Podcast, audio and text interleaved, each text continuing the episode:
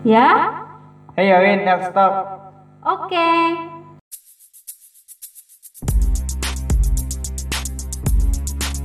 Kita yang tahu tentang diri kita sendiri, kita bisa menilai apakah diri kita seorang yang produktif atau enggak.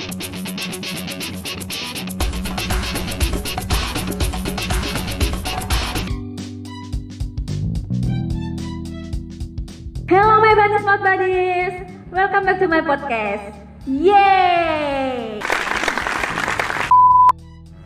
Episode kali ini akan berbicara tentang komunikasi yang menurut teori Laswell, who says what in which channel to whom with what effect.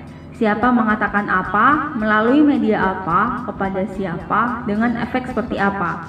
Maksudnya, dalam sebuah komunikasi pasti terdapat siapa yang memberi pesan. Pesan tersebut berisi apa dan disalurkan melalui media apa. Kemudian pesan itu ditunjukkan kepada siapa dan ketika pesan tersebut sampai kepada si penerima, bagaimana efek ketika ia menerimanya. Sebuah komunikasi nggak bisa dikatakan sebagai komunikasi kalau nggak ada koordinasi. Maksudnya gimana?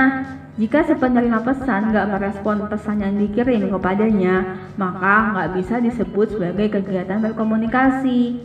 Ada banyak cara agar sebuah komunikasi menjadi efektif dan efisien. Agar penerima pesan mengerti pesan yang disampaikan oleh sender atau pengirim pesan itu apa. Salah satunya seperti kita bisa memilih waktu yang tepat untuk berbicara. Kita nggak mungkin membicarakan masalah pekerjaan dengan rekan kerja ketika dia sedang dalam kondisi berkabung. Karena itu, coba untuk menghindari segala hal yang bersifat mengganggu komunikasi.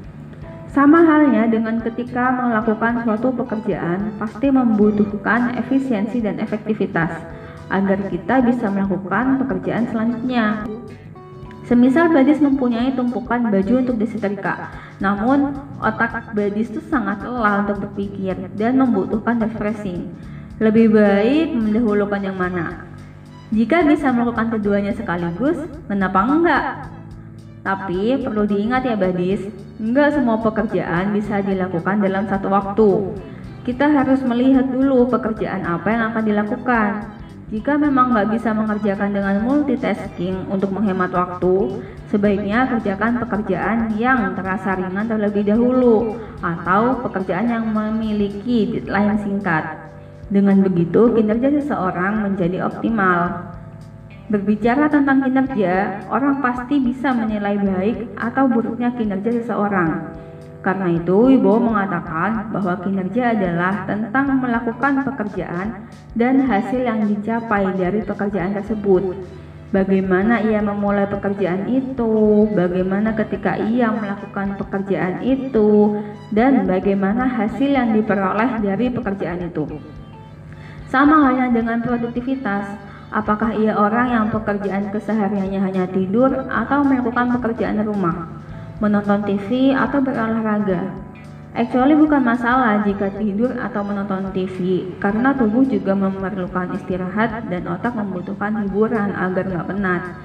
Tapi jika melakukannya terus-menerus, bahkan bisa dibilang dengan tanda kutip tanpa jeda, itu akan membuat orang lain menilai sebagai seorang pemalas. Bagaimana enggak jika kesehariannya hanya melakukan pekerjaan yang enggak terlalu menguras tenaga fisik dan enggak terlalu menggunakan otak untuk memikirkan segala macam hal ini. Dalam diri seorang yang produktif, tanpa disadari telah tertanam sebuah filosofi. Filosofi untuk membuat hari ini lebih baik daripada hari kemarin dan ciptakan juga hari esok yang lebih baik daripada hari ini. Badis, Melakukan kegiatan produktif bukan hanya sekedar melakukan pekerjaan aja, apalagi melakukan kegiatan yang merugikan orang lain. Menjadi seorang yang produktif juga berarti melakukan pekerjaan yang bersifat positif, baik untuk orang lain atau diri kita sendiri. Kita yang tahu tentang diri kita sendiri, kita bisa menilai apakah diri kita seorang yang produktif atau enggak.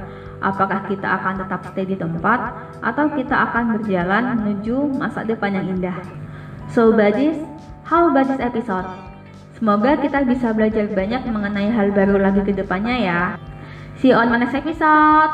Bye bye.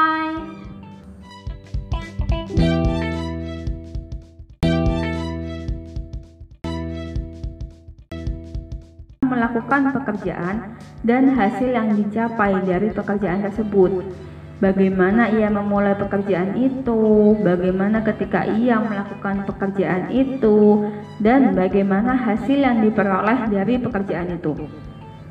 Sama halnya dengan produktivitas, apakah ia orang yang pekerjaan kesehariannya hanya tidur atau melakukan pekerjaan rumah, menonton TV atau berolahraga. Actually bukan masalah jika tidur atau menonton TV, karena tubuh juga memerlukan istirahat dan otak membutuhkan hiburan agar nggak penat. Tapi jika melakukannya terus-menerus, bahkan bisa dibilang dengan tanda kutip tanpa jeda, itu akan membuat orang lain menilai sebagai seorang pemalas. Bagaimana enggak jika kesehariannya hanya melakukan pekerjaan yang enggak terlalu menguras tenaga fisik dan enggak terlalu menggunakan otak untuk memikirkan segala macam hal ini. Dalam diri seorang yang produktif, tanpa disadari telah tertanam sebuah filosofi.